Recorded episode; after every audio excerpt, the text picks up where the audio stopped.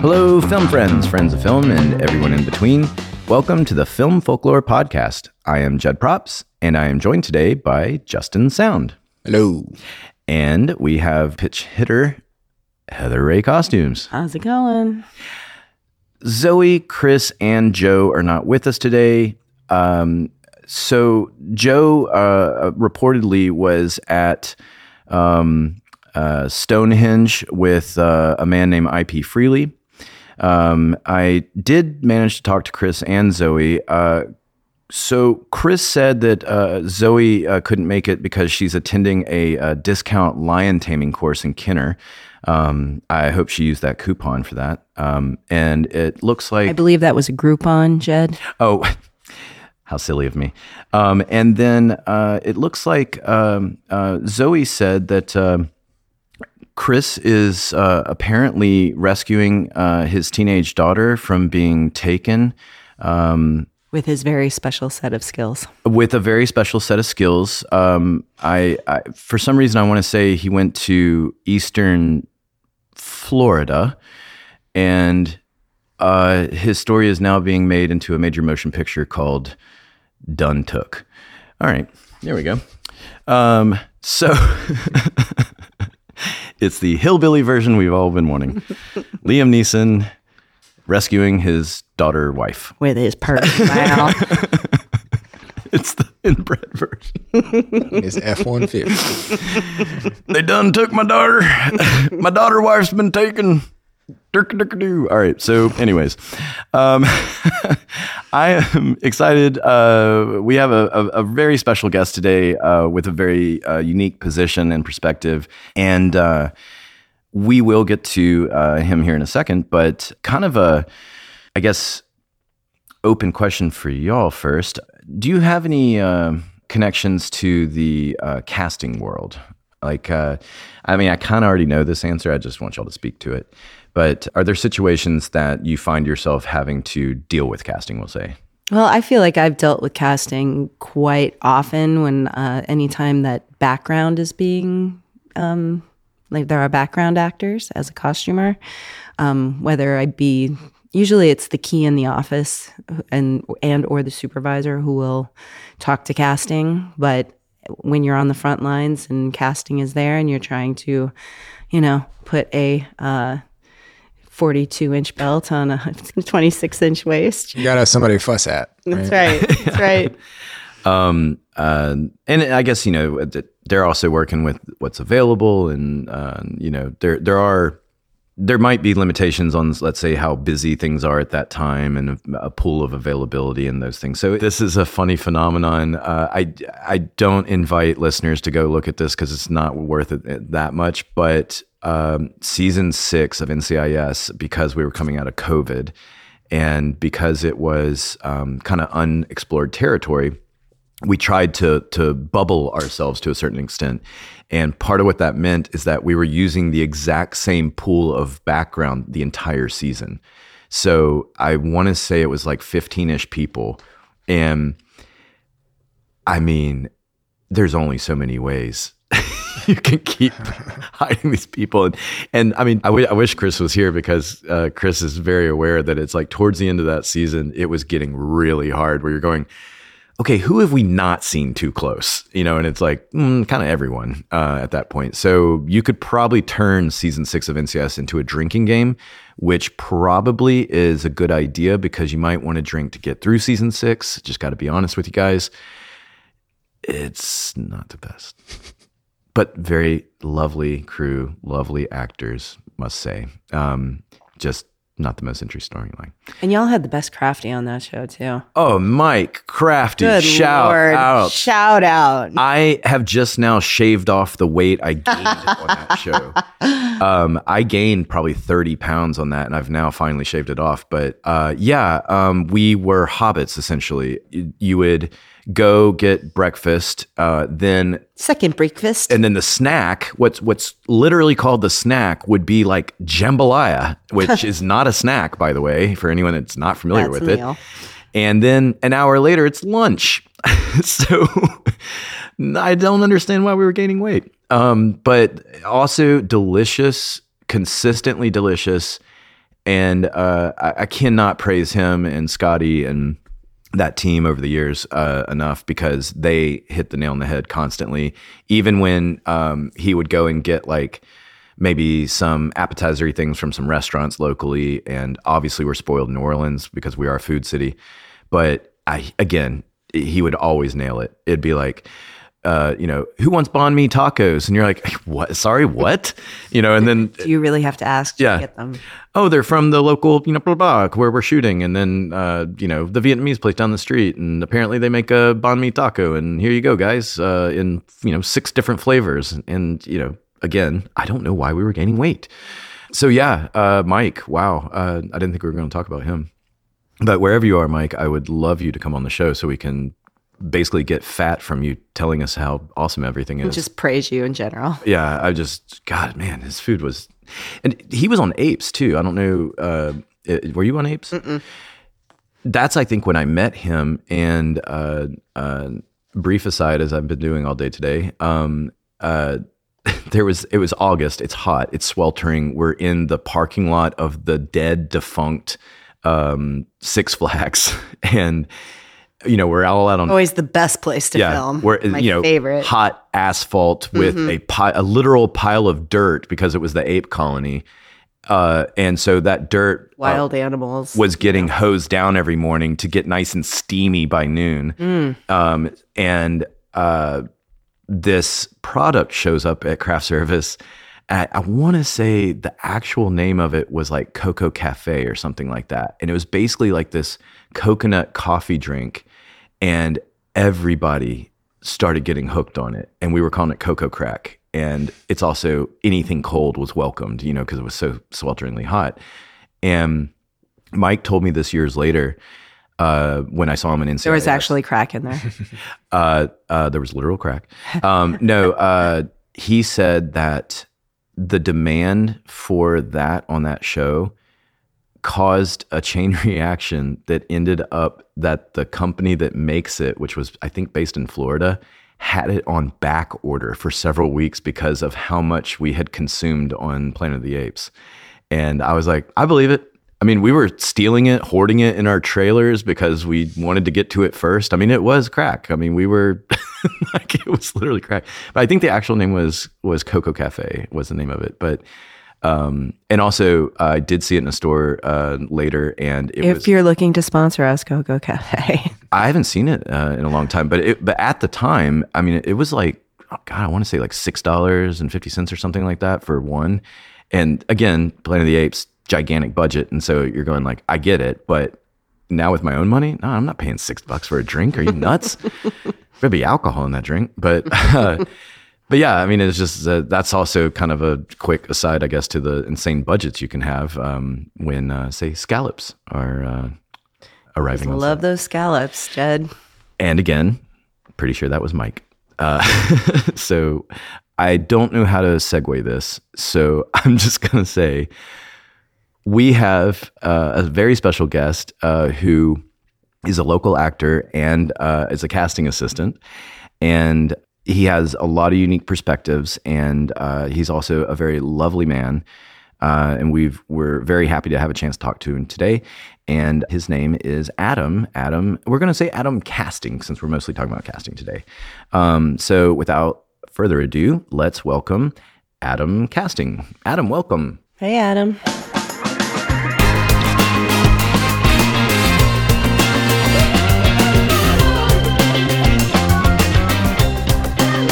Hi, Adam. Thank you for coming on the show. Thanks for having me. I'm excited.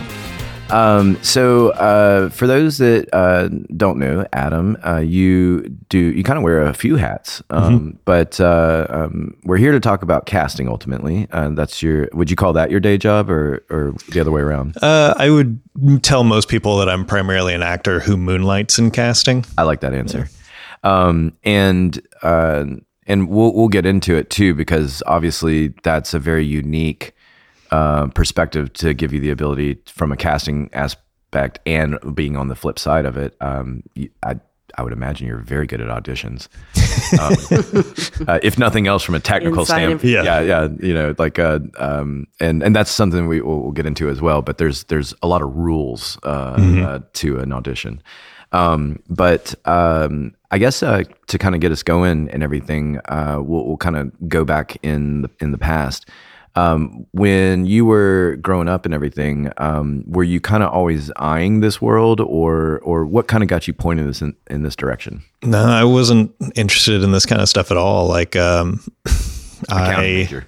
yeah, I, uh, you know, I, I wasn't one of those guys that did like theater in high school or any of that kind of stuff. I, I did like the senior play because everyone did it. Or um, went to college for a secondary ed English degree. I thought I was going to be a teacher and write novels during the summer, kind of thing. And uh, graduated and started trying to become a teacher and realized I don't like kids as as much as you should to do that and i hate the like bureaucracy of it more like all of the things that you have to do that's not teaching i actually really really love teaching um, but you have to go through so many other hoops um, and i'd moved up to chicago at the time with my wife who was in grad school and was this is when Craigslist was like your primary way of finding like side gigs. So this is the theme of the, of the of Craigslist. I think everyone gets started and, and on Craigslist sifting through all the garbage. But uh, I was looking for survival jobs while going to like teacher recruitment fairs and started working as a background actor. And Wow. if anyone has ever worked in background, like at any given day, there's basically like three types of people there. There's uh, like legit actors that had nothing else to do that day. There's like aspiring people that like kind of want to get in the industry or maybe just have like stars in their eyes and want to get close and like, ooh, I'm in a movie. And then there's um, bad shit people that can't hold down real jobs. I, And I already love where this is because I- I gravitated- that is a mountain that I we was waiting Right? for that third one. I'm like, yes, accurate. the the third group is, is maybe the majority of it. Sometimes there's career background people out there and Heather stuff Ray that and are I great people, can but speak a lot to background actors. Yes. um, and you are you are absolutely correct. Yep. Um, Spot on. I think uh, of those three groups that you named, uh, my favorite are actually the aspiring group, not the legit group, not the batshit group. I like the aspiring group because they are typically the least demanding, least needy, and most obedient when it comes to instruction. And for for me, from a technical and efficiency standpoint, that's my bread and butter. Is like I'm asking you to do this step of things. You're doing it perfectly. I am going to turn around and be like, "Hey, Chris, Joe, you know, whatever. That person right there, that's a keeper." Yeah. Like I, I will definitely go out of my way to be like, "We like that person." See, I have to disagree with you. I Oh. like I I prefer the batshit because at least they are amusing. Um, yeah, No, Uh, the- they always come with a story. First of all, Well, yes. and I feel like the aspiring ones are like, oh, I've been in 98 movies and I know how this goes. It's like, no, you don't. Just do it the way I'm, come on, just like wear this the way I'm asking you to wear Yeah. it. Come on. Yeah. man. I can definitely. uh, I'm with Heather. I prefer the batshit. we'll get more into the batshit because we got plenty to talk about with the batshit uh, from a casting standpoint alone. But um, uh, the main reason I'm going to give an example of why I can't stand the batshit is a typical thing with props is drinks. And let's say it's a bar scene. Let's say it's a, a catered event or whatever the case is. Like we get we got to get drinks in people's hands, and so we have this whole system typically where we put out fold out tables and we make squares with tape on them, and we number the squares. And the whole idea is uh, we want the extra to grab a drink. And then when they're coming back in between setups, when cameras moving around and all that stuff is happening with um, um, all the crew, It's a brilliant system. I've seen it in action. well, it, it's a brilliant system when it works. when it works. And so I'm going to give you some examples of how I used to do it, which was like you got a parade of people, could be 50, it could be 200. And a lot of times you're by yourself, or maybe you got one other prop person with you, but you're you're basically going like, grab a drink and take whatever you want, just go, go, go. Like let's get in there. And then when they're coming back, you're going, find a number, pick a number, that's your number. Find a number, pick a number, that's your number. And you're just like repeating it over and over again. And then someone's putting a drink down, you're going, 32, that's you, 32, don't forget, you know, and you're just doing this over and over again with these people. And then inevitably, the batshit people, those are the ones that will come back when it's time to grab your drink again. And they'll be like, I don't remember my number. And I'm like, come on, dude. Like, can you at least say it was in the 30s? You know, can we can we narrow it down? Did you have a champagne? Did you have a, a martini glass? Was it, uh, you know, a, a pint? You know, I don't remember. And you're like, I already hate you. um, so that same person, maybe I go, you know what? Here, take this. And I'll hand them, let's say, a martini glass. And they'll go, no, I don't want a martini glass. now you're pissing me off. Not only are you going to take, beer? yeah, not only are you going to take the martini glass, I'm going to shove it up your ass if you ask me again. Like, get out there. You- Wide yeah. end Like, first. this is when it's like, like when you start getting the surly prop person, it's because that stuff's happening. And it's always the bat shit that's going like, you can't do simple instruction. You failure of a human. And so we just get so mad at these like little tiny things because we have so many irons and so many fires. And when we're having to like take time out of a day for this one person that cannot follow basic instruction, it is infuriating. And I'm not the biggest offender when it comes to props. I'll keep her nameless, but there's someone that used to be in the industry that she was straight up mean. And um, for me, it was comical to watch, but I felt bad for the BG because it was just like, wow, she is, do not get on her bad side. Anyway, we'll get more into batshit in other examples. Um, but uh, uh, let's get back to casting talk. So when uh, you were coming in uh, as a background extra uh, in the beginning, and then uh, how did that kind of uh, um, snowball into uh, down the road? Uh, it was just one of those things I gravitated to the more seasoned people and I would listen and learn and then got into classes and kind of figured, oh, this is kind of fun. I like what I'm doing. And since I was in Chicago, I did, you know, Second City Training Center up there. I did a bunch of improv, started getting on stage, meeting other people, and just to, it just became one of those things where like I wasn't really actively pursuing it. It was just a cool like side gig hobby. And then after a couple of years of doing my taxes and going like, I'm making more money doing this than being a substitute teacher. Let's see where this goes. And started getting agents, started getting better auditions, and then moved back down here and going from, you know, Chicago is a place where you can be very, very busy as an actor, but it's hard to make a living because there's a lot of indie stuff. There's a lot of, you know, free stage work you can do, all that kind of stuff. To coming down here and everything I was auditioning for, I was like, oh, I get, I get SAG rates for this. I get paid to do this. I got paid because I stood in an audition too long. Oh, oh, I can make a career out of this. and so like came down here in like 2012 and it just has kind of been a ride since then of steadily getting slightly bigger, slightly better roles over and over and over and over. That's so cool. The uh, uh, also uh, Chicago, like uh, what I mean, what would you call it? The the improv capital, maybe. Yeah, yeah.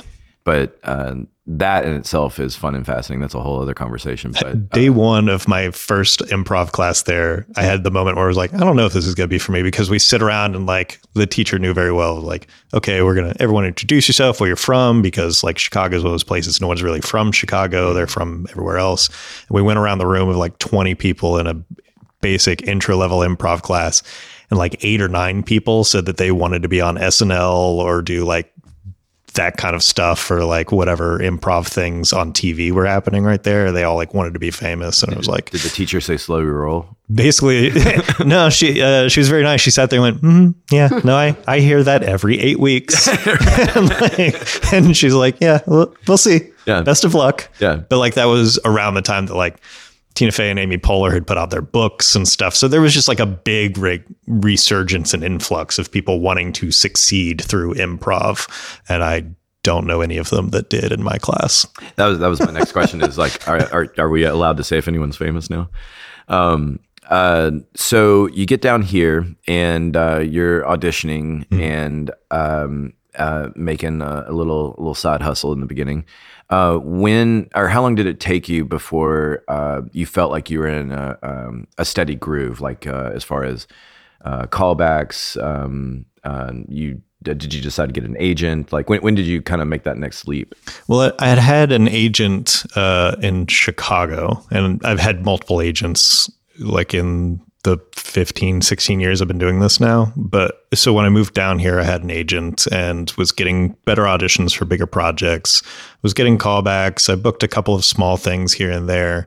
Um, and I was also kind of going back to the teaching thing. At that point, I was on with a school and I was teaching intro acting classes and acting classes for kids and stuff. Oh, that's cool. But I, I got in this weird slump uh, around like 2015, 2016, where I was getting auditions, I was working the teaching job, and I was doing some other stuff. And it was just like, I could tell something wasn't quite clicking. But at that point, I'd done a ton of training, I'd done a bunch of classes, I had experience, I had bookings. And I was like, I, I need to I need to see a different aspect of this. Like something's not working for me personally as an actor.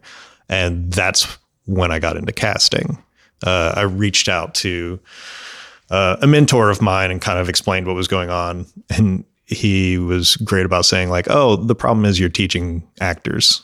He's like, you're you're constantly in a room correcting people that have no experience and watching them do bad work. Ah, that's interesting. He's like, and I'm watching you start to inhabit that into your own body, and you're doing bad work because all you're doing is seeing people do green, new bad work. And I was like, oh, that's fascinating, and I don't like that. I did you learn to compartmentalize it, or did you just kind of have to quit the teaching thing? so I, I took a step back from uh, the teaching work, and I reached out through my agent to Coulon Casting here in uh, New Orleans. Uh, Um, Liz Coulon. Liz Coulon, Amelia Chin Miley. They're an awesome team. And um, I, I basically was like, I, I knew them as an actor. I'd auditioned for them. I'd booked a couple of small things through them, but I sent a message saying, like, hey, you know, I'm very interested in expanding like my experiences in the industry. At this point, I was also doing a little bit of writing. I'd produced some short films and stuff. So I approached it in very much a look, I'm not an actor that just wants to get in the room to like suck up to a casting director by being in the room next to the casting directors because that happens all the time. Yeah. People all the time are like, I'm an actor. Do you need a reader? I'll come. Just let me be near you and learn. Um, but I very much was like, look, if I'm I'm on board to just come in and be in casting and see what that looks like.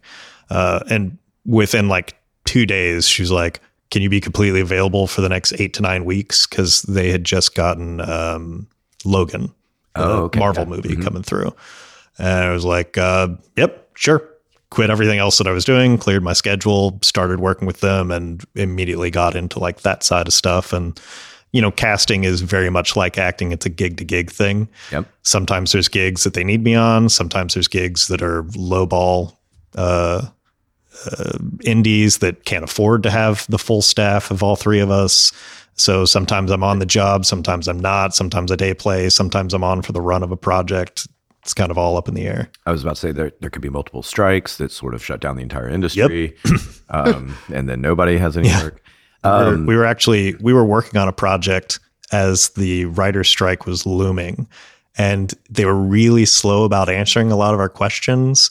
And then all of a sudden they were like hey what if you don't you don't cast this? Uh, we're thinking about moving production from louisiana to malta like wait you've already like you're building stuff to what do you mean you're moving and then Malta. and then the uh, writer strike happened, and we were like, "Oh, they they knew this was coming, and Yeah. they were just like, we're going to go outside of the country and we're going to get this done." There was a, um, and and we'll get into it um, on a separate episode, but um, uh, there was a very obvious something going on uh, uh, two falls ago from now, but um, it was like there was a definite slowdown that was happening. Like the machine was slowing down, but nobody was talking about it, and um, talking to friends in like Atlanta or out in LA, like it was happening in all the hubs.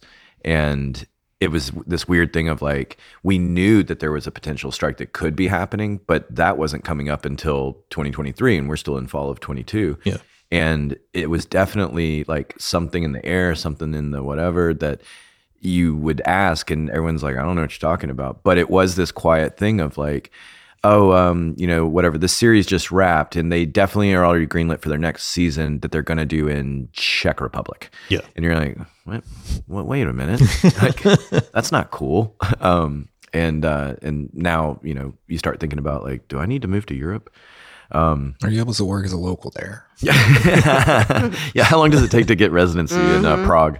Um, but uh, but yeah, there was definitely like a weird thing going on before they were openly talking about it. So I mean, Yeah, because it was real slow that that fall before it happened. they were definitely preparing for what was coming. They just weren't talking about it, and um, and our unions were also not forthcoming and acting like everything was fine, and that's another conversation. But anywho's, we're all happy to be back at it.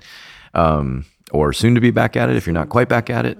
March, April, hopefully, is looking like a good time for most people. Um, uh, but uh, uh, once you were uh, uh, starting with the casting world, um, now I, I don't, I'm not familiar with Liz's full team, but are you the only actor in that group? Yeah. So the team is really just Liz is the primary casting director. We have Amelia, who's the casting associate, um, and she's much more doing the paperwork, scheduling, and a lot of like overseeing the logistics work of it. And then me as a casting assistant, if we're all working on a project, I'm typically dealing with now that we're in almost a full like self tape world and not doing as many live auditions.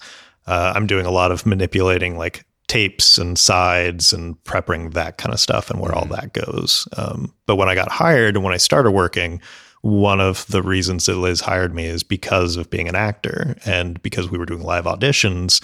She always wanted a trained actor to be doing reading opposite people because for her, um, I think she would say this as well. Like that's not her most comfortable position because she's she's running the camera she's trying to watch what they're doing she's trying to make sure that they're technically being recorded well and stuff so it's very distracting to try and like read with an actor and be there for the actor but also like run the computer run the camera getting pings from the director about other stuff so there's like all this multitasking going on so she never really likes being the person that has to do the reading as And well I feel like you get a more accurate feel for an actor that is reading with somebody who's not just saying it deadpan and Yeah. blah blah blah. You Yeah. know, Not like, here's a beat, here's a how beat, you can here's a work beat. off Yeah. another person too. So that makes sense to have somebody who actually knows what they're doing. Yeah.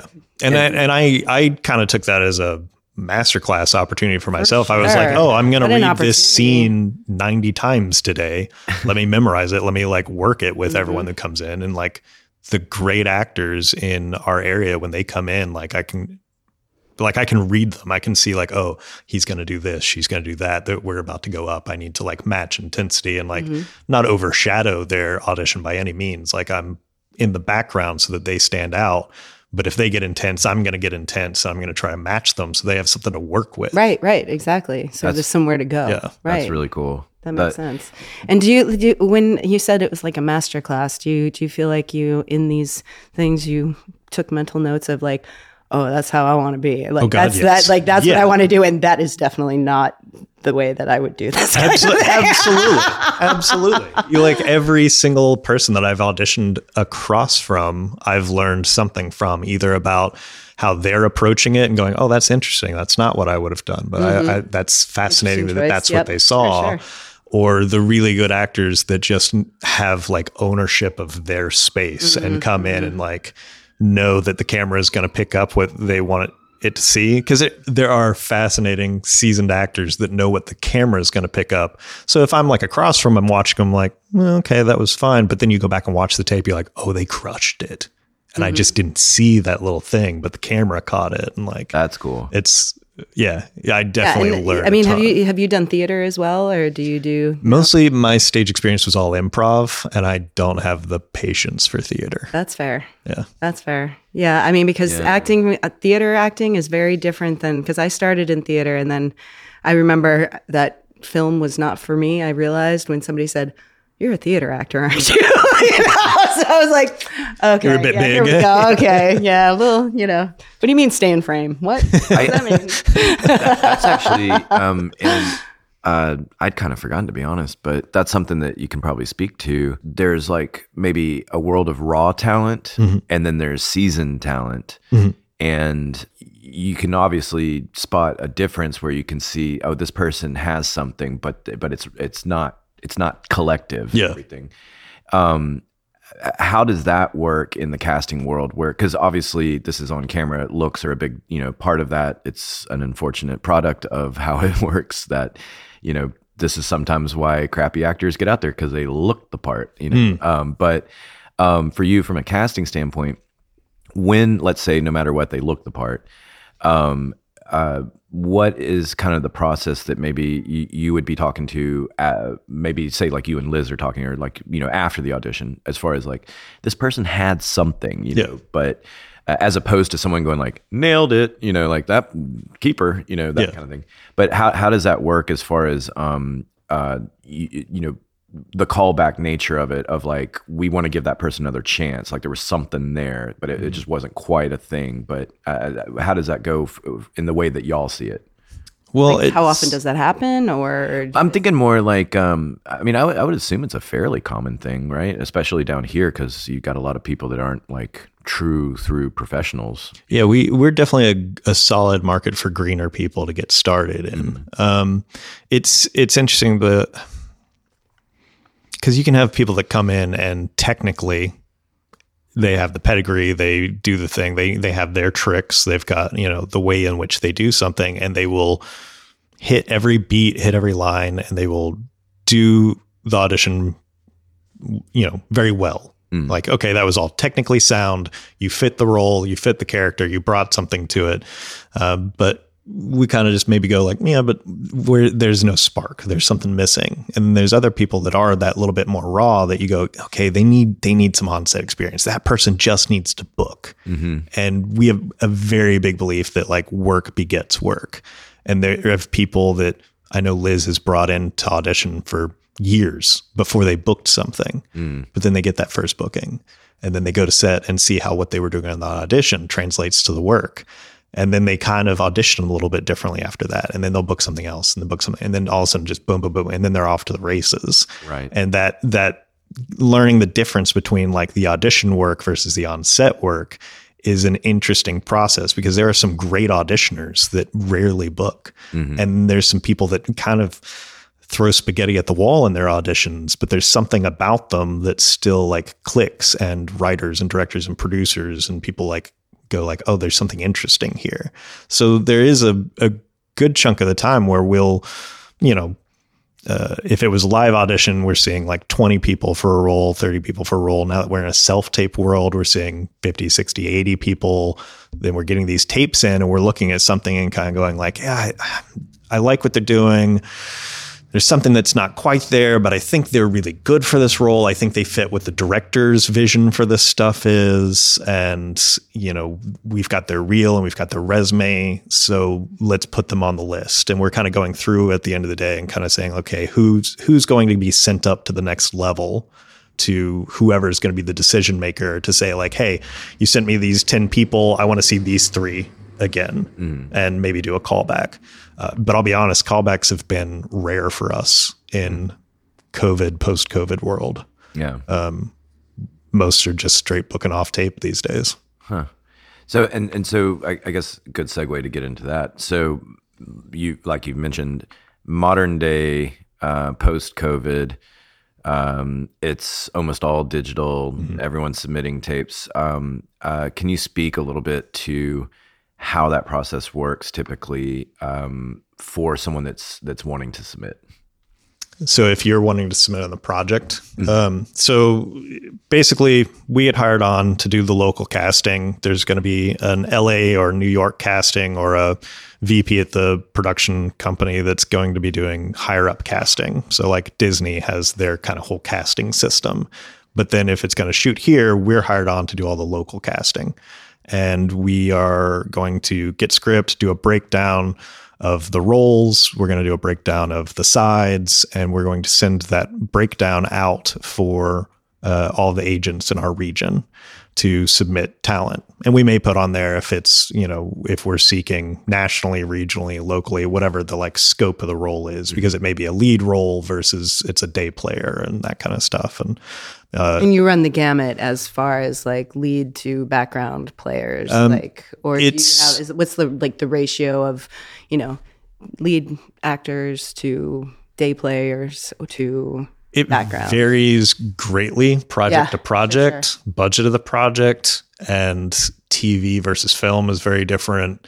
Um, we're rarely, if ever, like looking for like the true like this is the lead that's going to get it financed. Sure. We're not going after the non-auditioners kind of thing. Mm-hmm. Um, but especially if like uh, like to use Disney as an example, if the leads are a bunch of kids, we might get to be a part of that and throw a really wide net because we're looking for new unknown talent sure. a lot of times.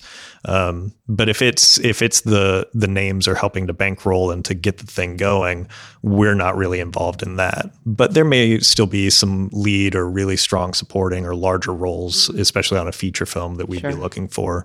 And then for TV shows, guest star and recurring and um, then definitely day players and all the smaller roles are definitely on us. So if a project has 20 roles, local casting, we're probably involved in 15 to 18 of those roles, assuming that one and two on the call sheet are people that are direct offers. Right. We're not really involved in any direct offer stuff. Um, outside of, uh, I say that, but there are some like local actors that even for smaller roles are great, well known actors that they just don't really audition for the small stuff. They say, hey, here's my reel. You know who I am. Mm-hmm, if you mm-hmm, want me, mm-hmm let me know kind of thing. Um, but we'll send out that breakdown to all of our local agents. They'll submit talent that they represent. And then we're going through, and while they're submitting, we're also going through on the background and we're doing searches and we're kind of going like, oh, okay, when I read it, I thought of this actor. So let's bring that person in. Who are other people that we bring in that are like that? Let's make sure they get submitted. And so we're kind of cultivating our list while agents are also saying, hey, here's people that I rep that I think are good for this. And then we have to sift through all those headshots, choose who all we think are right, send out the sides, and we send out what's called an EcoCast, um, which is what they will end up submitting their self tape to. Uh, and that's all the like logistics side stuff of like, okay, so especially with the new contracts and stuff, like, okay, we have to release today by five o'clock. We got to give them a day to submit actors and we got to choose actors. We got to see uh, you know, how many days that we think each one needs to do these roles adequately so that we get a good tape. Like we're having to like kind of plan out like, okay, in order to get our options to the director by X date, in order to have time in case they do want to do callbacks for a role that works on this day. Like it's a lot of like logistics stuff, which all got very weird when it was like, okay, they may have to travel, but then they have to COVID test, and mm-hmm. then they've got to get into the sequence of the COVID testing, and they got to do this as this. Oh my god! And now we're doing the whiplash of the other side of like, oh, we can book them on Monday and they can start on Wednesday. like, Which costume departments always love because we have so much time with the actor to figure out what they're wearing when they come in the day before. That's a, a in speaking of in in a background world, cops is, mm-hmm. is like a thing on practically every project. Mm-hmm. A security guard, uh, a prison guard, mm-hmm. a NOPD, you know, whatever. But in some, in somehow, some way, on practically every project, that entity will exist, and it always pop, pops up. And so, um, say from the from the uh, background casting aspect of what y'all are doing, you get um, your list of players um, that gets sent to the show Eventually, they come in for a fitting. Well, usually we will have a variety of costumes from this size to this yes. size, and, and cops try yes. to say, please do not send, or especially, or even if like non-cop stuff, if we're doing vintage things or whatever, things are much smaller. So we're like, hey, yeah. you know, we need people of this size and blah blah blah. So I mean, that's another puzzle piece that they need to deal with in order to get them to us for us to right. have the stuff that we need. But yeah. but yes, with cops, that's the same right. Kind and thing. and typically um, they'll show up to the office for the costume department uh, to get the measurements and sizes if it's not already on file, and then that person goes home. You know the the uniform is put out to the side for when they're going to play and um, from a prop standpoint, we've gotten in the habit, uh, if if you're on your on your uh, shit, I guess, but um, we'll reach out to costumes and try to get that intel of like, uh, what kind of waist sizes are we talking about on those guys? Mm-hmm. You know, and then because and they provide belts a lot, right. or the holsters at least. We'll provide and, the belts. We have to go. You have holsters and right. All you the have pins to know. and all that kind of stuff. You guys are so let's see, if someone has let's say a, a, 38 waist, then what that means to me is it needs to be a 40 belt, correct? Because mm. the cop belt's going over the belt, uh, the uniform belt.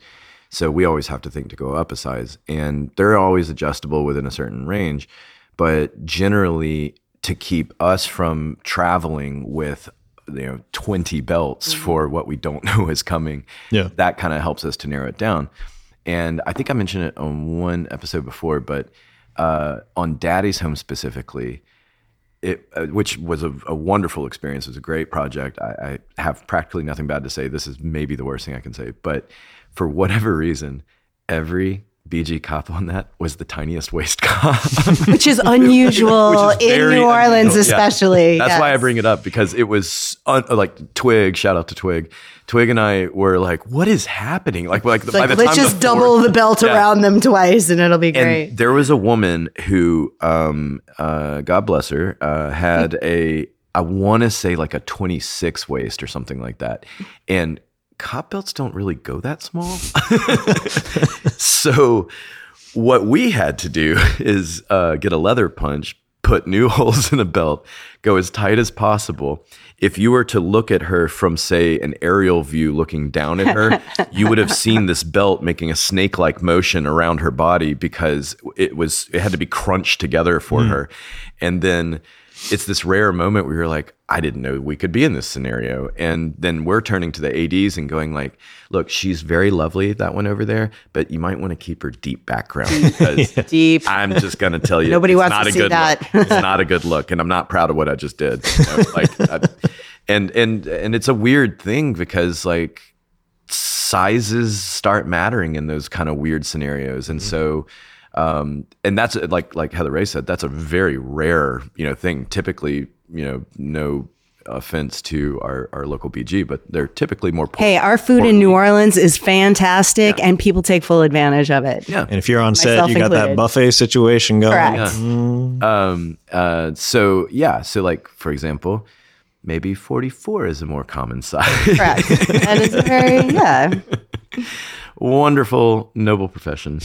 Um, but uh, uh, anywho's, um, uh, in in those um, for kind of like what Heather A was saying, and those more bit roles that are mm-hmm. typically locally cast, like maybe um, a waitress with like one or two lines, kind yeah. of thing. Um, uh, so for that person typically are y'all already looking inside of a well that y'all have or are you doing an open casting call? Uh, what's your go-to kind of typically?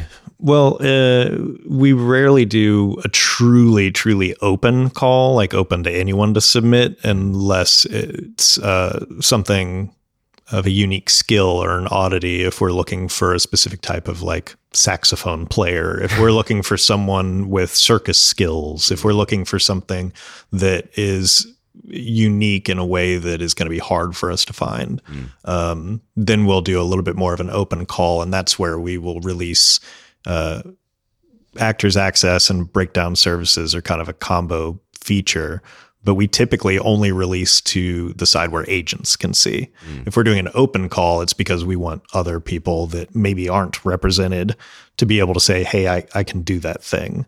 Um, so where the Craigslist ads come in, a little bit. It's a little bit slightly more professional looking Craigslist ads thing. The gigs uh, category specifically. yeah. Uh, the uh, I'm not going to say that. Um, yeah, we all had something to say.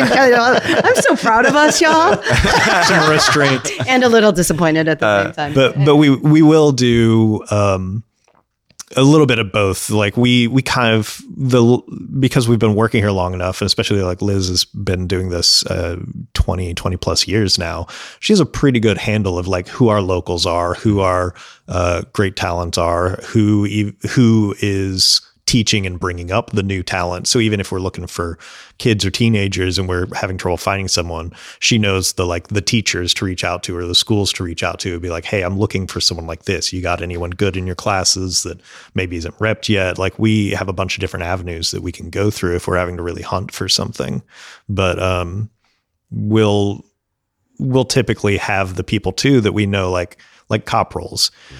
We got a dozen cops in different categories. You want a feisty uh, traffic cop? We got those. You want you want uh, the two kind of stereotypes is like, oh, you want a roided out cop who is gonna throw you to the ground? We got those. You want sort of the uh, overweight New Orleans cop that's a little bit more of a punchline? We got those. Like we kind of know those people because we've cast them in those roles before, and so they are like especially those like job roles, a reporter, a cop, a barista, a bartender. We know people who just are those things and we can bring them in. I'm, I'm glad you brought that up because uh, that's where I was hidden.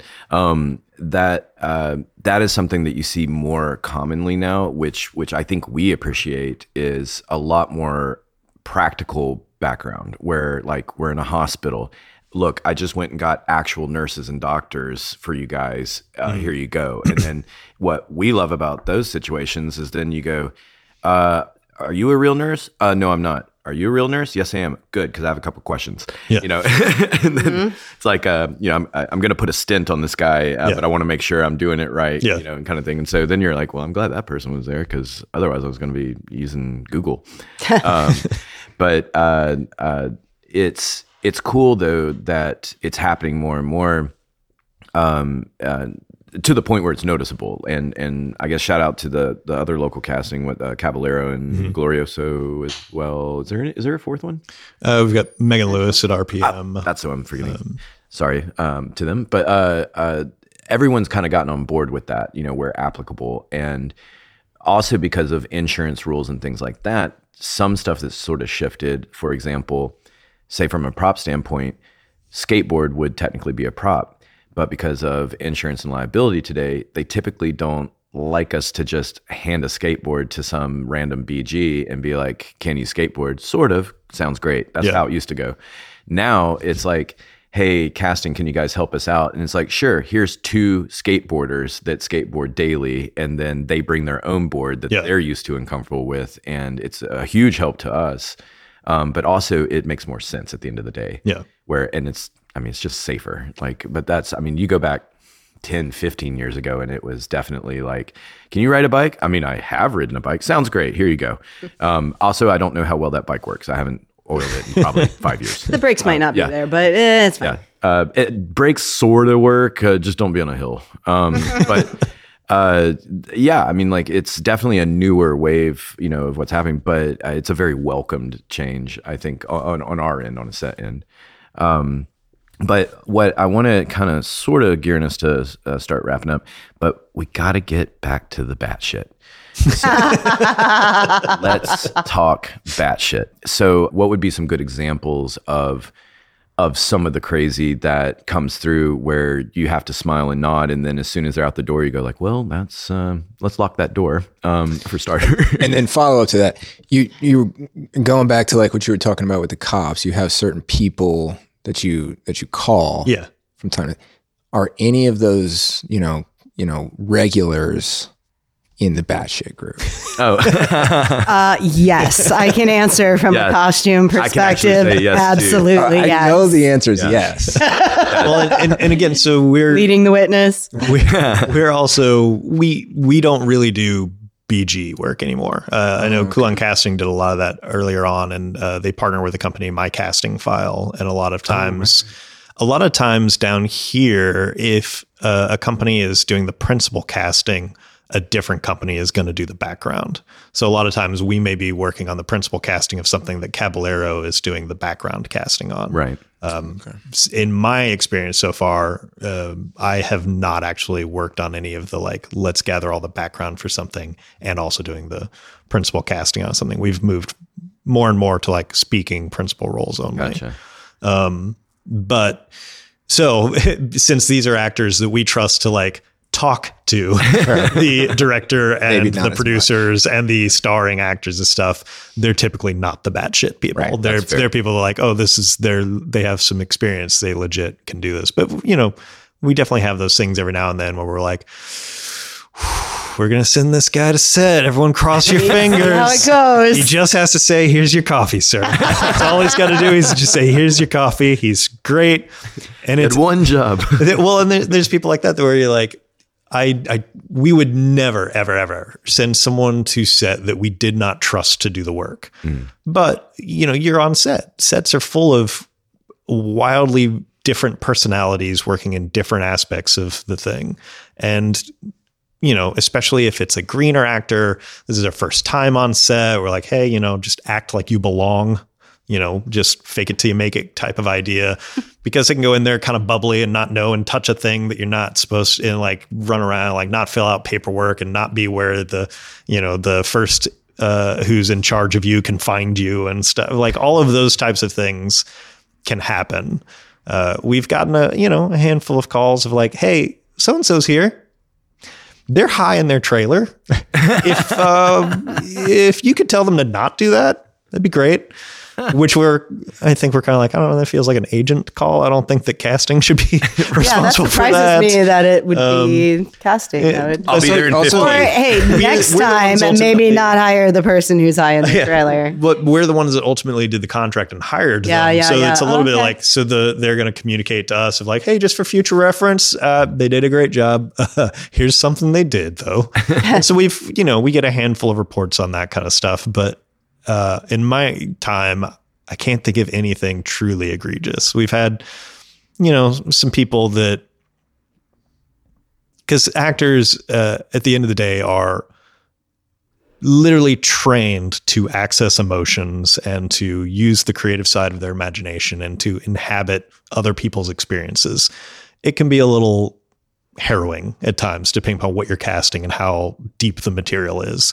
So we've seen some people go too far.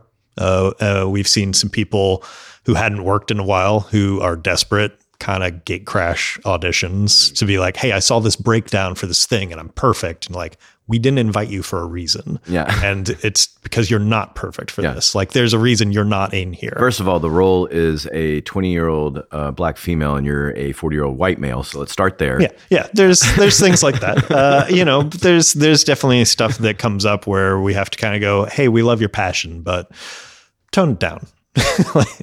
um, you know, we've had some. I like the diplomacy there. I mean, Yeah, you are very diplomatic. Yeah, I- I, I- have to I would say, not you're be very, very diplomatic. because I Like, have to stand had like, across the blackball room from these people again. I will see all of these Because people I know, again. like, I know you just said you don't do background very often, but there have definitely been background uh, actors who have, as I've seen on set, that we have asked casting to be like, please do not send us this person again or anywhere, please ever. yeah. So I, mean, can actually go uh, uh, not not necessarily a step further, but uh, where it, you sort of tapped on it a little bit, but someone seemed totally fine. They did everything that was asked of them. They seemed quite pleasant, and then again, from a prop standpoint, let's say uh, they were a receptionist, you know, whatever. The scene is over. I'm going to collect stuff off the desk, and then I get the notepad that they were scribbling in, and it's dark, and it's disturbing. I have, in fact, I should probably at some point make a coffee table book of what I have in notepads and things on paper in my prop kit now over the yes, years. please do that. of- I will buy that book. yeah. How Some- props ruined me. a- ama- some of it's amazing artwork, and you're like, wow, you're you're kind of missing on your talents because uh, you were playing a you know a, a cop in in a police station. That was not really. You need to look at what you're doing there, but um, but other stuff you'll see where people are just in open thought writing and stuff, and you'll see where people Here is have my written- stream of consciousness. Oh, yeah, yeah. Like I have probably a good handful of manifestos. Oh boy. I have uh, uh, probably um, uh, another handful of just very dark artwork. Um, I've seen a lot of phallic related things. Um, Which begs the question: Did they want you to actually see that? Are Were these like, directed at you? Like, yeah. I, mean, are like, why did they leave their manifesto on said reception desk? like like here, here's a here's a perfect example. Uh, we'll we'll use cops. So let's say uh, Minj and I are working, um, and uh, uh, he's setting the background, and it's a crime scene, and we have a background cop that's interviewing uh, a neighborhood witness, maybe. So there's no dialogue talking; they're just in the background.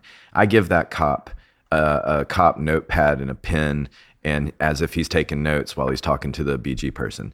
You're watching the take in the monitor.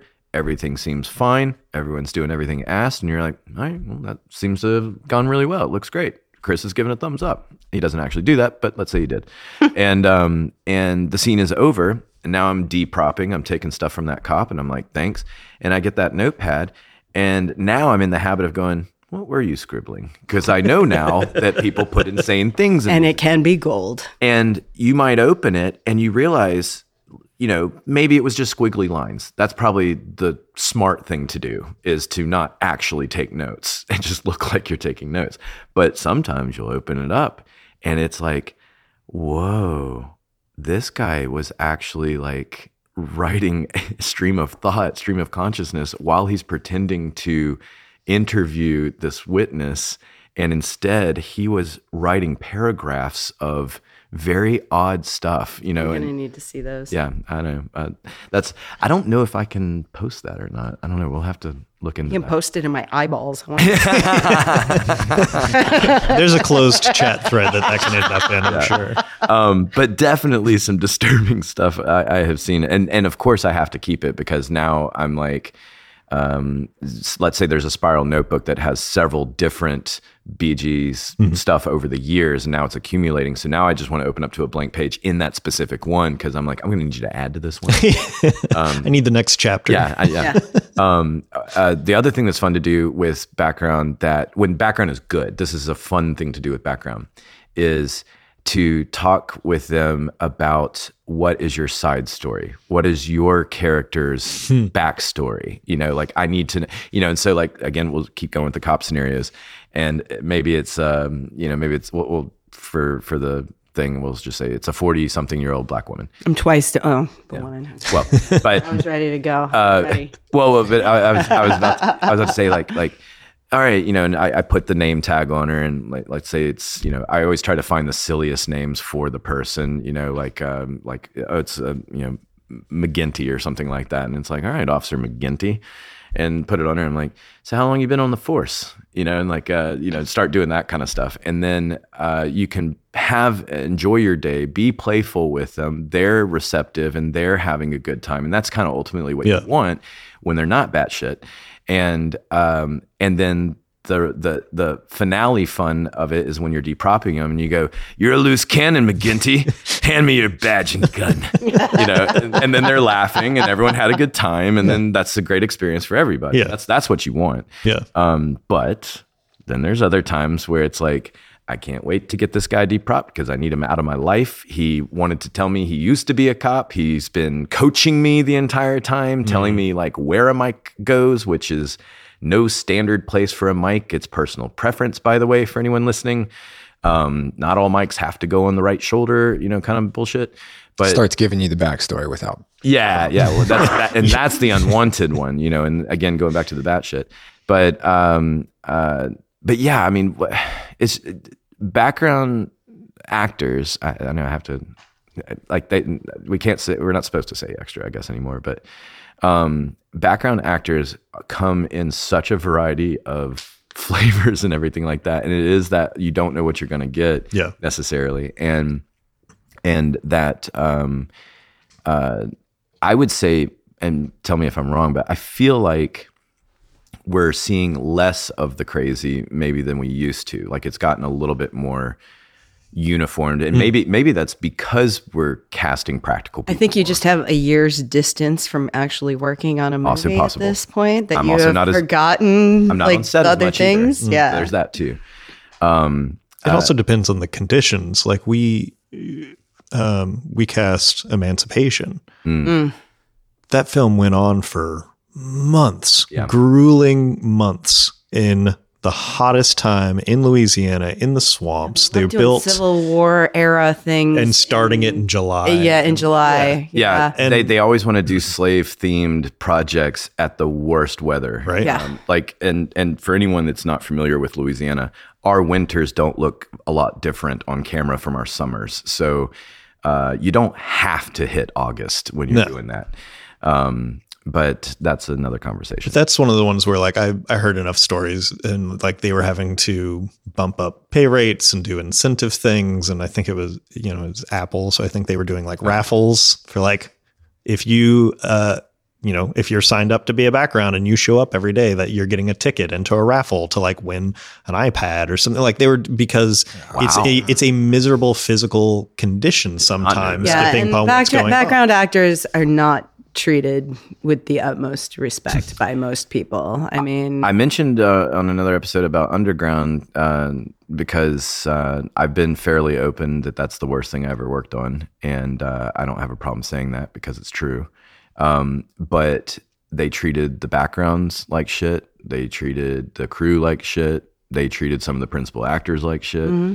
And uh, it was a good lesson in, or many lessons in how you don't do a project. And um, one of the things that's that's pertinent to this conversation is a memo went out that was clearly from the showrunner who was a novice and had no business being the showrunner, but she was also just a mean person.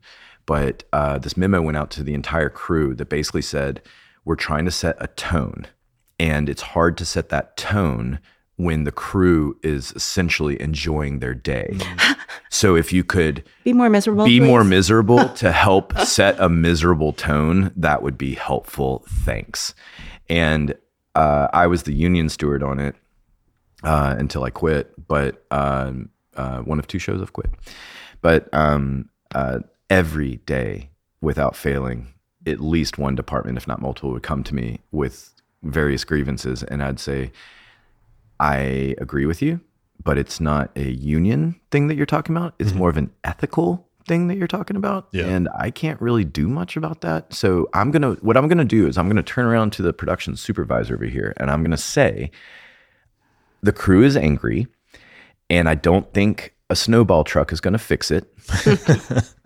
do with what you will with this information. Yeah. And I'll see you tomorrow when I tell you a new thing about someone being pissed off. And that was every day of that show. And um, it was, I mean, the background, I felt so bad. It's exactly what what you were describing. Everything. It's hot. It's miserable. Yeah. It's also the 19th century. Yeah. We're giving them archaic things to do. You know, so um, here are shitty tools to do a shitty farming job that the these these producers and directors want you to actually do. So it's like I'm going to need you to actually pick cotton, and it's like why this guy's like a solid 100 plus feet from camera he can mime it like Yeah. why are you having you know and also it's just on so many levels wrong Yeah. and that's it's like a weird irony that you're doing a project that is supposed to be uh, about these horrible things, and yet ironically, you're treating these people in the same way. It's It so hard no to work sense. on those. I've kind of stopped working. I'm on glad of that they kind of phased things. out. Emancipation was definitely behind the the the popular era of it because it was like a three year period where it's like you just show after show Yeah. after show. Yeah. No, I, I will say that on emancipation, so the f- the physical aspects of it, I think were grueling, and I think that's why a lot of people were dropping out and they were having a hard time keeping background mm-hmm. involved. But I do believe that that production actually was doing everything that they could as far as like they were taking well care of people. They were providing. I know on that project they had counselors on set oh, because of the nature of the material, Yeah. and there were memos that went out and stuff of like, hey, this is going to be this is going to be heavy. And the That's how it should be done. That's some good accountability yeah, that isn't yeah. usually taken by production. Yeah. Um, so in the couple of days that I did end up out on set, you know, I mean, we're out in like a, a plantation in the swamp kind of thing, and they have all of the servants out in their big wool gowns and stuff. And so, like, if they weren't shooting, it was like, great, get in the tent. We've got the air. With like, they're doing everything they could to make it as good as possible. It's just one of those things that like it's just a grueling, hard Yeah. thing, and background are paid so little hmm that a lot of times like yeah if you if you went out there and you're having a miserable time yeah you'd quit. So like the just kind of going back to like you trying to make it like a fun atmosphere and do things to go like hey you are important to this. You are still a human. Right. you're not just a, a breathing prop. Yeah. um, and I think that goes a long way to keeping the quality people that are career background showing up and doing the work because they love being on set, as opposed to having to deal with the bad shit people. yeah, and, and also uh, open note to ads on those kinds of projects. There's a lot of phrasing that could be worked on as well, uh, such as um, uh, "Jed's your chain gang guy." Like, do we have to say it that way? do you have to? You know, it's like Yeah. yes, I understand. You want to take some background extras and you want to you want to have them uh, locked together, you know, here uh, it's like there's so many ways you can say it. Yeah. And, and also don't call me out like that's my expertise. Like that's weird. Right. You know, like like oh, like we actually brought Jed on this show because he is your chain gang guy. You know, like no, that's that please, that's uncomfortable. He's traveled around doing Yeah. nothing but ch- Yeah. any chain gang you've seen in a movie. That's Yeah. his. 19th it's really century. difficult, especially working with the apparatus of the. I mean, I, I did uh, just some day playing on Twelve Years a Slave, and it was when they were coming off the ships, Which and having to hand people the thing. I, I like I could not put the things on them. I'm like, I'm sorry, I'm handing this to you because I can't physically like morally and physically like put That this was- piece of equipment onto you and i'm so sorry that this is like it was awful It was yeah, really awful I will say 12 years was a wonderful experience. It was very hard work, but it was a wonderful experience. And it's an interesting dichotomy if I say 12 years versus underground, because it was a night and day difference. And it really boiled down to treatment. And um, uh, Steve McQueen, uh, not the actor, the director, British Steve McQueen, uh, cool, cool guy.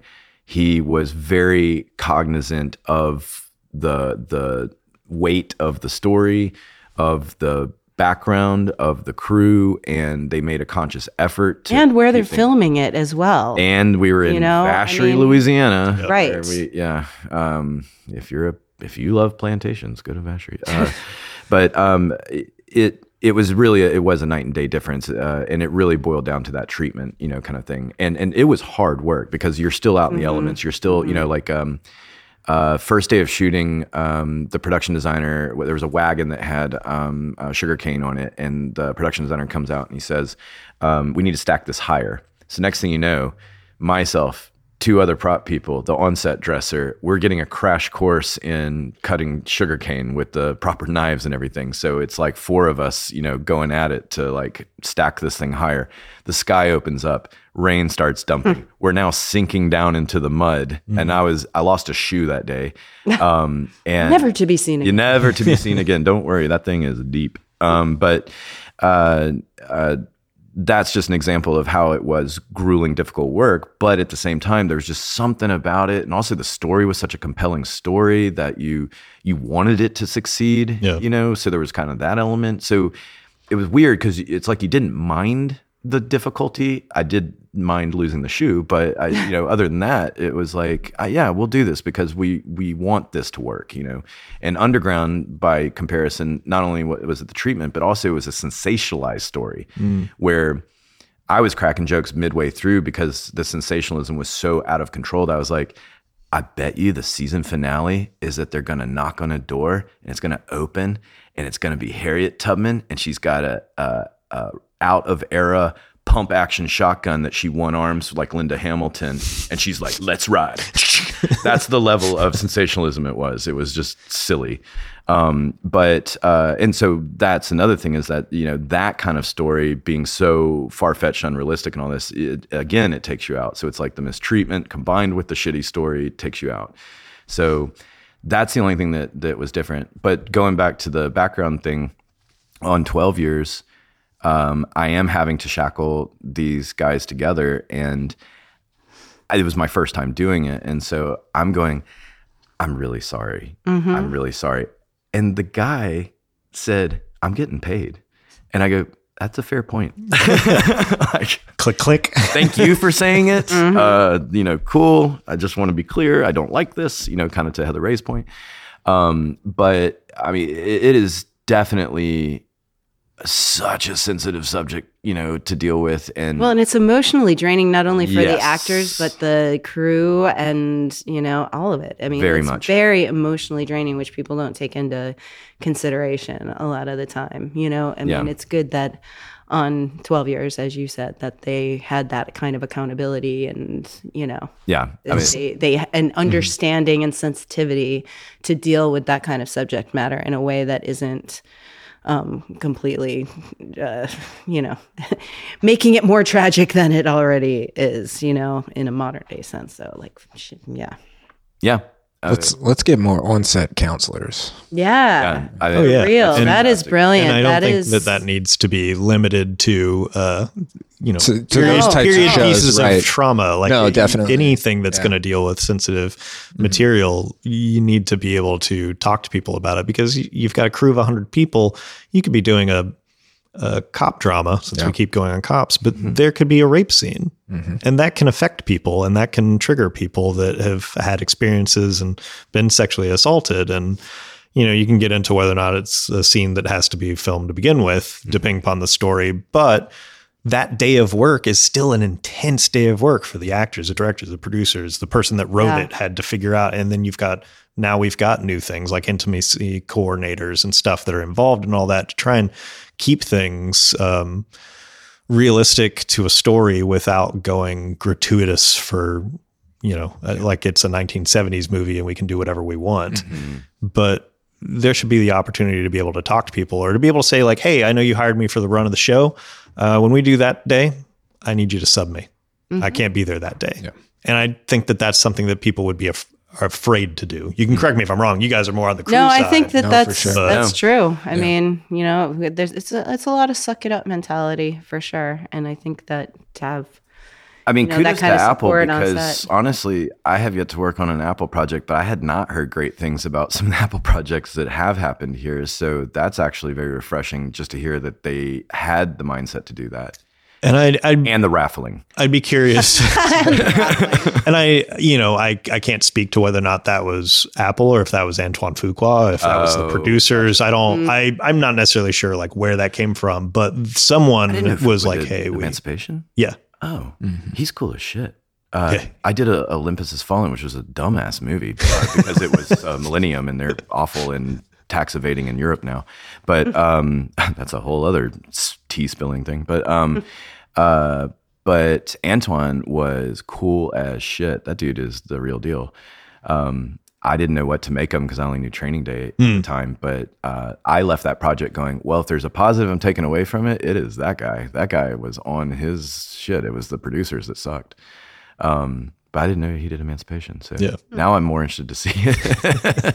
I was like, well, Will Smith's leaving. All right. Well. um, but uh, uh, no, that does that is a game changer. Um, because also uh, uh, he did Mag Seven uh, was another thing. He's he's done a few things here now that I think about it. Yeah. Um, uh, well, let's wind up because we can talk forever. Um, uh, we're our our episodes that we're recording today. I think I, I now have to consider that we're bringing on too many fascinating people in one day, so it's uh, making it hard to figure out when to close these because we want to have like three hour interviews. Um, but uh, um, want to thank you, Adam, for coming on. Before we get out of here, though, uh, the question that uh, we like to ask everyone now um, is uh, any advice that you'd like to impart. Um, and I guess for you, it would be if you want it to be casting specific, actor advice, uh, uh, life advice. Um, Yeah. Well, uh, tips on raffling iPads. you got to use those big spools of the blue raffle tickets that give you the 2 Uh-huh, specifically blue. Uh, yeah, no, if for the casting side, it's easy. If you've never done any of this stuff and you're like, "I- you know, I want to get on a set, I want to see what this is that they're talking about on these shows because you've had these episodes and people talking about different departments, and it's different when you get on set and see it happening. So if you want to be an extra, you want to be a background actor, and you want to just see what it's like to be on a big set that's operating, uh, mycastingfile.com is the like central way down here that I believe Caballero and Coulon and a lot of uh, the local casting directors find background actors. Uh, if you're trying to pursue it professionally, you know, it's always that sort of catch 22 of like, we're more likely to see you when you have an agent, but how do you get an agent and just, just train, just getting classes locally, train, get experience, meet other actors, find out from their experience, get their recommendations of who's a good rep for them and, and where their journey has taken them. And a lot of times that will kind of open up doors. It's it's the way it worked for me as an actor is just finding people saying, Hey, what are you doing? How are you doing it? Can you help me? And you know, I'm a firm believer that, you know, all ships rise with the tide. And so we got to go out there and just kind of help each other because it is at the end of the day, yes, there's a commerce side to filmmaking. Yes, it is Hollywood, but it's also an art form. It's very creative. It's very hard on your sleeve, even in your departments, not just the performing department or writing department. So I think you got to just really, really go out there and be willing to say, like, hey, if this is what I want to do, who can help me get there? And the good people in our industry are going to be like, I can absolutely connect you with someone. I can absolutely find the avenue for you. And so I think that's a big part of it. And then since we've touched on it, I'm also a big advocate of just healthy mental practices. There's uh, websites like nostigmas.org, which is an organization specifically designed about spreading awareness and the willingness to talk about mental health issues. Uh, they can connect you to resources. Uh, most people don't realize that if you have a health insurance plan, you probably have a pretty low copay to go see a therapist, and you can look into that. A lot of people view therapy as not easily accessible because of cost, but if you've got a good health care, it's probably 25 or $50 just to meet with someone. And if you don't have health care or if it's not covered, there's all kinds of websites popping up like um, Better Health mm. uh, is an app and a website that connects people to cost based, I think, therapy. I'm saying cost based, I'm not exactly sure, but I think there is a sliding scale to it of like, they love advertising on podcasts. They do. They do. So if you want to advertise, like we we love Better Health, by the way. Um, but Better Health, you, yeah, oh, Better Health, better, better Health, yeah, Better Health. Oh well, uh, we love them too, and uh, we all use them. And uh, yeah, um, if they want to sponsor. Yeah. but I, I think to pursue this industry, it is a very up and down industry. There's strikes, there's weather, there's just patterns to it. It's a gig economy. You could work for three months and then not work for nine it's you could work those days and be working 16 hour days like it can be all over the place. So i think it's if you want to pursue working in this industry you have to have a solid foundation for how are you going to take care of yourself mentally and physically in order to pursue a kind of grueling job life. Yeah that's that I, I yeah that's fantastic. Um I think that's something that we'd all agree with too. Is that like a strong constitution? I think is necessary to oh, yeah. survive. It's not for the weak. This yeah. this industry for sure. Um, uh, and that's wonderful advice. Um, Adam, we want to thank you so much for coming in. Thank you for having me. Um, and uh, uh, we would love uh, to have you on because uh, we need to talk SAG, hmm. and uh, uh, hopefully we'll do that soon. Um, Be happy to. Yeah. Cool. Well, thank you so much for coming in and uh, hope to see you soon. Hope to see you on set. Thank you. Thanks, Adam.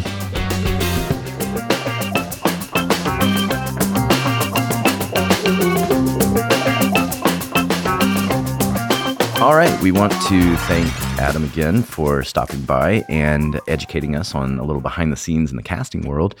Um, and uh, I, I, think this is a good moment uh, for us to uh, kind of reiterate uh, something from the past because I know a lot of people are they they want us to spill the tea. They want to know the actor dirt, and Adam is a very good example of how pleasant most actors are in reality. And there's not really dirt to spill because I think I think if I was to spill anything, it's mostly crew stuff. It's not the actors. It's it's the producer or the director or the or you know. But um, I think Adam is a is a good example uh, to see. Like this is typically say Justin, Heather Ray, myself. You know, people that are around the actors. The bulk majority is pleasant, like like Adam. Yeah, yeah. I've been pretty lucky in that respect. I mean, I've heard some nightmare stories about certain people and experienced one or two myself, but by and large, I mean, and and culture changes too. I think have kind of slowly been uh, changing for the good. I, I would say uh, there's whether it's department heads or actors or directors, all of the older ilk. Oftentimes, not always, of course, because there's a lot of lovely people in that group, but uh, more often than than modern today world, you would run into a lot of gruff, big personalities, a lot of asshole personalities, a lot of. Um, I mean, I, I have PTSD. Uh, I, uh, there used to be a, a, a truck position uh, in props that has uh, been omitted um, because, well, Heather Ray knows. You don't need that many people in the props department. Yeah. what do we even do? I don't even know. We just go around fist bumping. That's why we're called the prop department. Um, but uh, uh, I have multiple occasions in my uh, younger career of prop masters getting angry because it's something wasn't where it was supposed to be, trashing the trailer, pulling bins out, dumping bins, and then walking away, leaving me to clean it up. And I mean, I grew up in a pretty um, healthy family. so I was not used to maybe um, that kind of treatment. And, uh, you know, we, we talk about humbling, and I don't know if I'd classify that as humbling as much as it is Abuse. abuse. it's just abuse, and uh, and maybe it's it's been dying off. At least it feels like it has uh, those kind of behaviors. A, a lot of tantrum behavior in the older group. Yeah, it's a yeah old Hollywood thing. For Yeah, definitely. And it was bad breeding bad too. Uh, like uh, you know, ADs are a good example. Like a lot of older gruff ADs that they were abused by their pr- predecessors that taught them to be gruff, hated, you know, full of hate. Well, I'll say as far as actors are concerned, I, I what I find is that the A-list actors are always lovely, lovely, lovely. You know, ninety nine point per nine nine point Very nine rare. percent of the time they Yeah. are amazing. Um, it's like the B and C list actors who seem to TV more more than yeah, on TV. Yeah. Who I don't know if it's because they feel like they should be further along in their career and are resentful, or if I would even say to be know. to be specific, it's almost never the main actors Never. of the TV series. It's the side players. yeah, yeah. And not always because there's plenty of Oh, yeah. uh, you know, to be clear. But Like I said, there have been I- I've had very few instances with any actors, Like- whatever level they're at or whatever. I'll say the show, but, but, I'll keep the specific people nameless. They did the pilot of the Navy SEAL series here, and it was such a horrible experience. I was so grateful that they went to LA because um, IATSE 44 is a very powerful uh, union uh, branch of, of our IATSE world, and um, you know it's it's like the LA Union, and um, they have so much more clout, and and the disrespect that we were getting in that treatment would not happen with 44, and so. I was so happy that they were leaving because it was like, yeah, go try all that with 44. Fuck around and find out. There Yeah, we yeah, Fuck go. around and find out. We got a graph you can look at. Um, but um, Venn diagram. but uh, uh, on that show, Jim Caviezel was the original main actor cast, uh, but he had to leave to go save a lot of uh, children's lives. Um, uh, and then later, uh, he got hired to do a series about all the lives he was saving. That's not true. Anyway, um, uh, but he was replaced by David Boreanaz, and uh, I had never worked with him. I had uh, heard some some uh, worrisome things that apparently were from his days on Angel, but once I met him, I don't know if any of that stuff on Angel is true. All I can say, lovely man. He was he was as good as you could ask for, and he was professional. He was very aware. He was uh, method with certain things, and he was charismatic, and and he was fine. And I'll also say that there's a CBS actress named Toni Trucks. Shout out to Toni. Lovely, lovely woman. Um, and with these uh, network shows, sometimes these networks have like a stable of actors that kind of keep showing up on all of their stuff, but they're like Heather Ray was saying, the B and C group. Some of these other people on that series were not as cool. And um, I'll say there's a gun called a saw. It's a very large, very heavy gun, and it was dropped on my foot, and uh, uh, I got lucky. I didn't break my toe. I fractured my toe. Oof. Um, and uh, the guy that handed it off without looking at me uh, just let go of it before I was ready to receive it. And when I winced in audible pain, he just turned around and goes, Oh, sorry. And that was kind of, I would use that as an example of how the whole time went with those people. And um, these are supposed to be guys playing tough guys, and they were the neediest babies. Yeah, that's how usually that tracks. You yeah, know, yeah, and- yeah. I need a toothpick or maybe a match. Do you want a match? Because Cobra had a match. I don't think you want to be like Cobra. All right, fine, toothpick. You're like, okay, well, uh, that's really inventive. No one's ever done that before. But yeah, here's your toothpick. Would you like a minty? You are toothpick? brilliant, sir. Yeah. Would you like the tea tree oil version, or would you like the yeah, whatever? Uh, so, yeah. Um, uh, in general, people are uh, actors are are very nice, very lovely, but there are those those few that you are very happy to hopefully never see again when the project's over. Um, and usually, uh, I, I mean, tell me if I'm wrong, but usually those people, it's just it's a disrespect. Usually, Oh yeah, it's usually just I've had a, an actor like literally throw a dirty shirt in my face before. So like that guy can go fuck himself. and you know, who and you I've are. worked with him since as well. And he oh. said, "Oh, weren't you on?" I was like, "I said the, the movie that I was on." I was like, "Yep, that one." He was like, "Oh," and I'm like, and then he was working with an actor who was far more well known, and he was not pulling any of that shit, you know. Oh, so it, it. just depends who it is. And, you know, and, and, and, and another example going way back to Runaway Jury, massive cast. I mean, uh, uh, Nora Dunn had like two speaking lines in it. I mean, this is an SNL cast member. I was probably the only one geeking out that I saw Nora Dunn, but um, Jennifer Beals, Flashdance, was a juror and barely had any lines. I mean, but that's that's the depth of the talent pool that was on that movie, and generally everyone but Cusack, lovely. And Cusack is probably everything you've ever read in a Reddit thread. That's that's that's what I've heard. I've never worked with him myself. I've worked with him a few times, and I'll just leave it at whatever you go see in the Reddit. He's in the it's probably 0.1 Yes. Got it. Um, Uh, maybe it's a child actor thing. I don't. It's a shame because, like, you know, growing up in the '80s, my God, I mean, Oh, and and that's probably a good thing to close on is a very important thing that we have to learn to survive in this industry is separating the person from the job. oh God, yeah. So using Cusack as an example, I love his old movies and stuff. Like I will not stop liking, you know, Better Off Dead is going to stay legendary in my brain forever. However, I, As it should. I had to learn to separate the person from the job.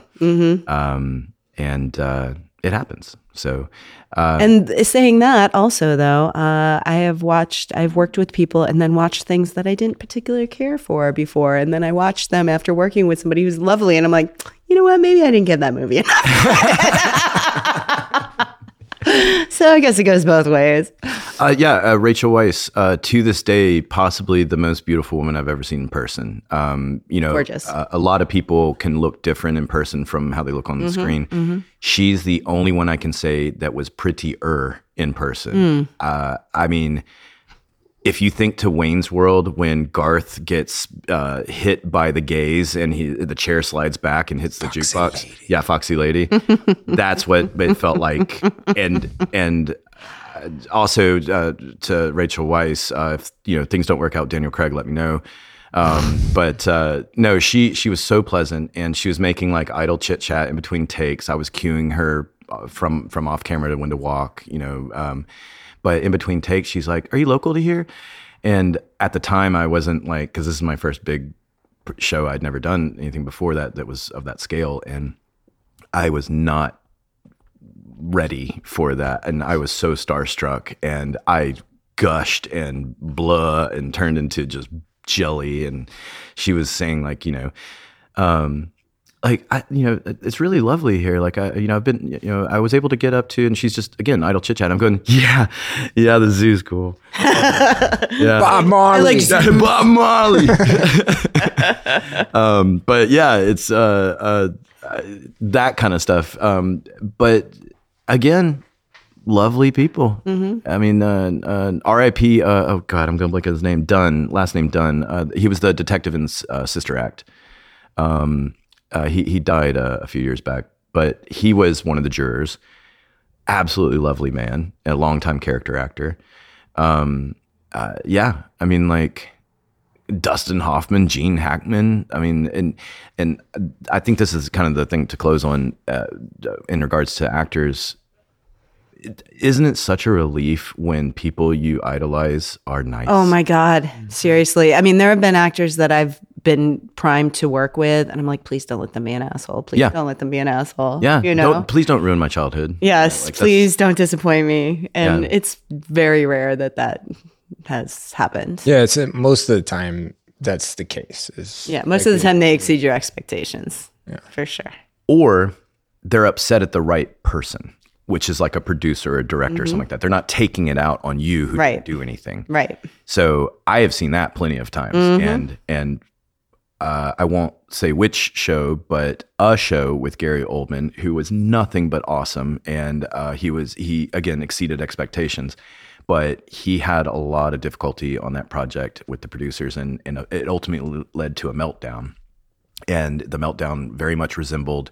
Uh, his the professional, um, you know, everyone, everyone, you know, it was that level of, um, and you see stuff like that uh, on it's not often on rare occasion when something like that happens but you are certainly going thank god that's not at me Yeah, exactly.